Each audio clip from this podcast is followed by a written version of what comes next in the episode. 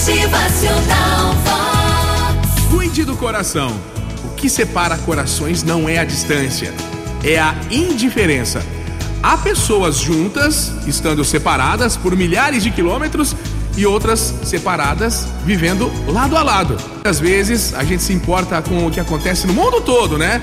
Se sensibiliza e pensamos até em fazer alguma coisa por algum problema que acontece em outro continente, mas a gente se esquece do que se passa ao nosso lado, na nossa casa, na nossa família, na nossa vizinhança.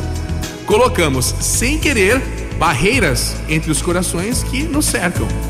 A indiferença mata lentamente, anula qualquer sentimento. E assim criamos distâncias quando estamos tão próximos, hein?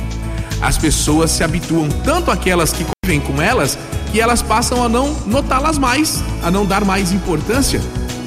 Mas se a gente quiser transformar o mundo, a gente tem que começar a transformar a gente mesmo. Primeiro de tudo, se quisermos entrar em combates para melhorar algo para o futuro, que esse combate comece dentro da nossa própria casa. Precisamos olhar os que estão ao nosso lado, sempre com olhos vivos. Conversar mais, destruir essas barreiras e construir mais pontes. Olha aí. Precisamos nos dar de coração a coração.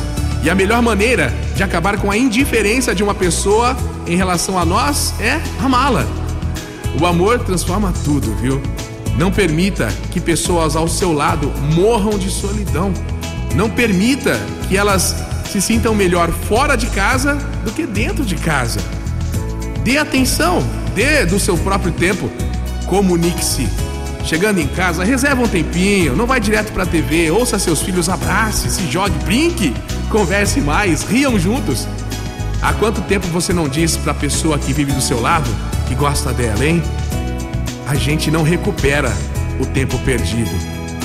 Mas a gente pode decidir não perder mais tempo. Motivacional Vox. O seu dia melhor. Vamos amar os corações que nos cercam e tentar alcançar novamente aqueles que se distanciaram, né? Hoje é fácil aí de retomar um contato. Manda uma mensagem, retome a amizade, o carinho. Motivacional